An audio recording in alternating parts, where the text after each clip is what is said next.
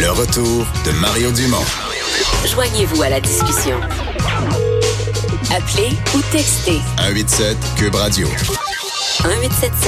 1877-827-2346. On est de retour, on surveille dans l'actualité. On va en parler quand même beaucoup dans les prochaines minutes avec Loïc Tassé, avec Norman Lester aussi du G7 qui approche. C'est demain que ça commence. D'ailleurs, je voyais des images, si je ne me trompe pas, de Justin Trudeau qui arrivait justement en sol européen dans Can Force One, donc l'avion qui transportait Justin Trudeau. Et donc, ça, évidemment, ce sera surveillé. Demain, beaucoup de choses vont se passer, des rencontres qui, par contre, vont-elles mener à quelque chose? On en parlera, je vois déjà Normand qui me fait signe non. On va en parler avec lui tantôt, bien hâte justement d'avoir cette discussion sur est-ce qu'on pourra retirer quelque chose du G7 en fin de semaine. On parlait évidemment d'Air Transat, on en a parlé avec Pierre-Olivier Zappa tantôt. Vous rappelez que la transaction a été acceptée par presque tout le monde, là. Presque 95% des actionnaires qui ont voté pour. Alors, ça devrait aller de l'avant. Évidemment, il reste quelques étapes, mais ça regarde très bien pour la transaction. Très mal pour ceux qui s'inquiètent, évidemment, des résultats de Air Canada qui prend le contrôle d'Air Transat. Ce sera à suivre. Mais, Joanie, on parle d'aviation encore. Dans quelque chose qui est beaucoup plus concret pour nous, parce qu'on est simples passagers on sait qu'il y a du savoir-vivre en avion. Ça, des fois, ça manque parce que, faut dire, il y a beaucoup de gens qui ne savent pas vivre. C'est pas compris par tout le monde. Non, puis veut pas, tu mets... Déjà, le monde nous tape ses nerfs, disons, alors qu'on a de l'espace au Canada. Mais imagine, tu rentres tout le monde dans un petit tube, ça peut être difficile. Oui, exact. Et puis, c'est un article dans The Mirror qui m'a vraiment fait sourire parce que, oui, justement, on parlait des règles non écrites concernant l'étiquette qu'on devrait avoir quand on est un passager dans l'avion. Parce que quand on y pense, il y a plein d'affaires qui pourraient causer des malaises. Tu sais, quand on veut aller à la salle de bain, mais que la personne qui est assise sur le siège proche de l'allée, qu'est-ce qu'on fait? Est-ce qu'on passe par-dessus? Est-ce qu'on attend? Est-ce qu'on se retient? Est-ce qu'on le réveille?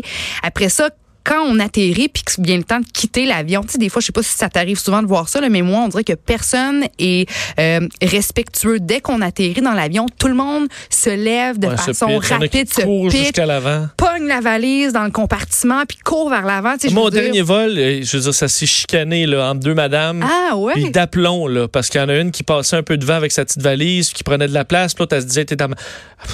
moi, là, je suis assis dans mon banc, madame. Là, non, c'est insupportable. Surtout, mais je comprends, dans un vol, mettons, de 11 heures, là, où t'as hâte de te lever debout parce que t'as mal au dos.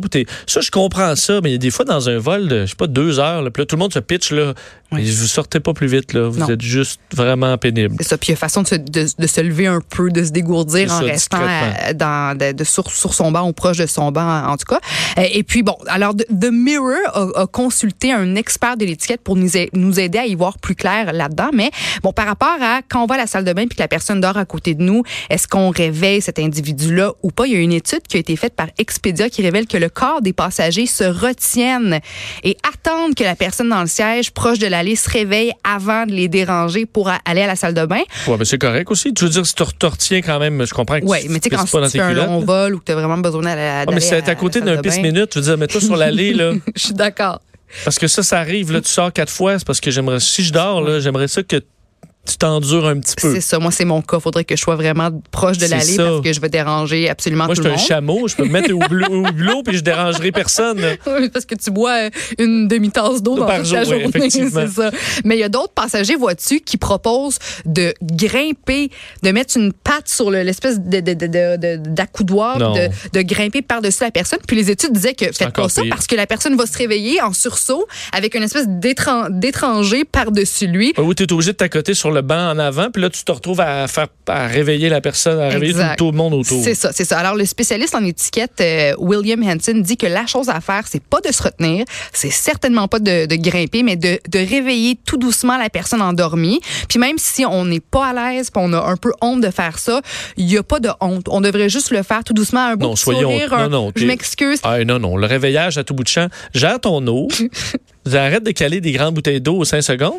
Puis je veux dire, endure, t'as quand même une tolérance, là, entre j'ai envie, puis il faut vraiment j'y aille. Là. T'es quand même capable. Si la personne essaie de dormir depuis 2 heures, puis là, elle s'endort, ben laisse-y au moins un peu de temps. Là.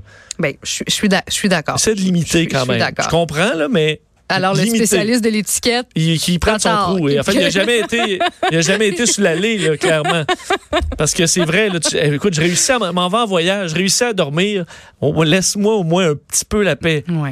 OK. S'il te plaît. Je ne vais jamais m'asseoir à côté de toi dans l'avion. Ben, ça, c'est côté, sûr. Sur l'allée. Oui, sur l'allée. Sur les pistes minutes à l'allée. Bon, là, par rapport à comment on agit quand on atterrit puis qu'on quitte l'avion, ça, on en a parlé il y a 3 instants, c'est une évidence, là. Faut attendre notre tour. Donc, du devant de l'avion jusqu'à l'arrière, on reste dans notre rangée puis une rangée, l'une après l'autre, ben, ça va se vider tranquillement. Faut faire preuve de respect. Alors, on reste dans sa rangée jusqu'à la fin. C'est ce qu'on dit puis ça, c'est pas mal évident. Maintenant, le sujet que générer le plus gros débat, c'est relié à est-ce qu'on penche ou pas le dossier de notre chaise. Il y a un autre spécialiste de l'étiquette interviewé par la BBC, Daniel Post, qui dit que si le voyage est long, quand tout le monde dort, pas de souci, tu t'inclines ton banc. Si le voyage est court, mettons Montréal-Toronto, oublie ça, ça se fait pas, t'inclines pas ton banc. Et quand on sert des breuvages puis des repas, on évite à tout prix d'incliner son dossier. Puis c'est là que moi, je me trouve vraiment nulle. Parce que moi, là, je descends mon dossier. Je me pose pas de questions. Que la personne derrière moi ait une tasse de café, un verre de... Ben, je me dis, j'ai payé pour mon siège. Mon siège vient avec la possibilité d'incliner le dossier. Oui. J'imagine que l'avion est fait de façon à ce que tout le monde est capable de... Non, l'avion est fait en fonction de faire le plus d'argent possible. Bon. Mais moi, en fait, tu c'est quoi?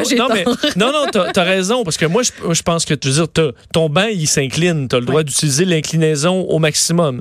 Mais moi, je vais l'utiliser, mais dans le plus grand malaise. Là. Je regarde à l'arrière, puis je suis comme, j'espère qu'elle est petite, j'espère que je vais d'y aller doucement, essayer d'y aller vraiment. Je me sens mal énormément de le reculer parce que j'utilise un grand arrière. Alors, je le fais, puis je me dis, j'ai le droit, là, j'ai payé l'autre personne aussi s'incline, puis, mais je le fais avec un grand malaise. Mais je trouve ça drôle, ceux qui font comme toi, ça suit, clac, ben, renvoie ça jusqu'au fond. J'ai jamais eu de malaise par rapport à ça, que moi, qu'on me recule... T'es supposée être la personne empathique et humaine. Oui, mais clairement... Tu te fous complètement des autres. Comme tu sais, j'ai plusieurs qualités, okay. Quelques défauts, c'en est un. Mais la personne devant moi qui recule son banc... Tu sais, moi, ça me dérange pas de reculer le mien, ça me dérangera pas que la personne devant moi recule son banc. Je veux pas qu'elle se confonde en excuses, qu'elle me pose mille questions. Moi, je me dis, moi, je suis super ouverte face à ça. Là. Ben, c'est normal, mais je veux juste réagir pareil. Ben, c'est quoi? Le populaire magazine américain spécialisé en plein air, Outside Online, a traité dans un article paru en mars dernier d'imbéciles tous ceux qui osaient incliner le banc d'avion puis les invitaient rapidement à mettre fin à cette pratique-là. Puis selon The Telegraph, l'espace pour les jambes, la largeur du banc d'avion et l'espace général entre notre banc puis le banc du voisin en avant a rétréci dans les dernières années de 3 à 4 pouces. Alors que les humains, on devient de plus en plus grands, de plus en plus gros. Alors, je trouve ça spécial. Ouais. Là, maintenant, devant ces faits-là, cet article-là, je vais revoir un peu mes pratiques, mais... Je pense à mon chum qui mesure 6 pieds 5. Que la personne devant lui veuille incliner son banc ou pas, ça se passera juste pas. Pis c'est déjà arrivé là, une personne qui vient reculer son banc. Pis, ben c'est ça. Ça physiquement, c'est pour ça moi avoir un grand derrière que je veux dire qu'est-ce que tu veux que je fasse, je vais rester droit là. Oui. Parce que j'ai pas d'autre choix. De bord, pourquoi, là, si on veut mettre plus de monde dans les avions, qu'on rapetisse les espaces, qu'on fait les bancs plus petits, qu'on même, tu m'avais parlé il n'y a pas si longtemps, le banc du milieu qui allait être un peu plus bas que les autres.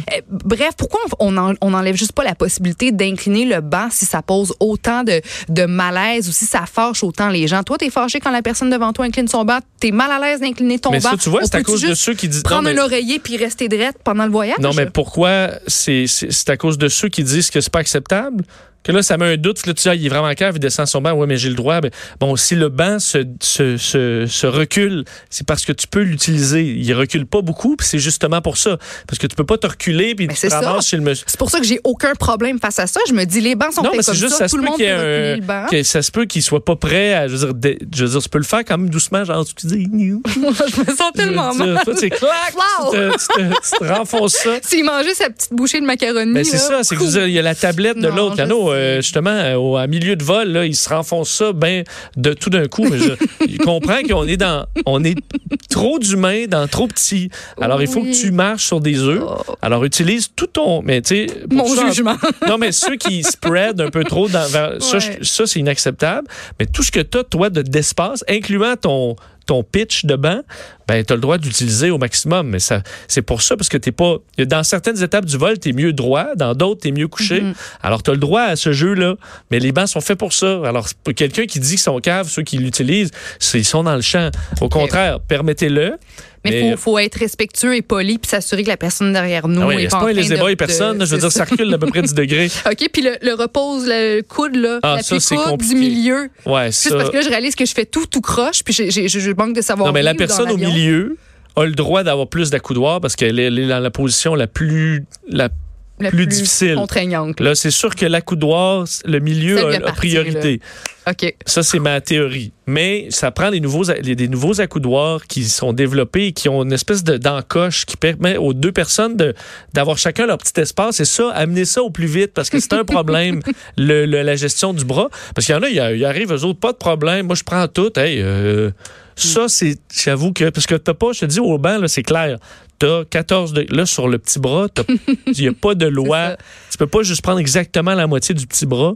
Donc, ça, là, faut régler ça parce que les gens savent pas assez vivre pour qu'il n'y ait pas de ligne claire. Oui, t'as raison. Il faut que ce soit vraiment, vraiment évident pour que tout le monde comprenne. Ouais. Tu t'en vas au Japon en novembre. Combien d'heures, ce vol-là? Ben, le plus long vol est presque 14 heures. Ça va être mon record. Bon vol. Oui, ben, oui. Oui, oui. Mais j'ai pris... je suis dans la queue. Là. OK. C'est supposé être moins... Ben, en fait, d'habitude, je suis plus à l'avant, mais là, c'est juste deux bancs. Je te souhaite d'être dans le milieu. Pas à côté d'un pisseux, là. Devant quelqu'un qui est trop grand. Non, il n'y a personne derrière. OK. Dernière rangée. Derrière, OK, parfait, ça. Mais je suis à côté des toilettes. Ça va être non-stop. Mais j'ai préféré ça pour... J'ai déjà hâte que tu m'en reparles. Oui. Mais bon, tu vois, je visualise mes vacances, mais j'oublie cette partie-là quand même. On va s'arrêter quelques instants. Je vous disais doubler dans les prochaines minutes sur tout ce que vous devez savoir sur le G7 et Hong Kong avec Loïc Tassé et Norman Lester.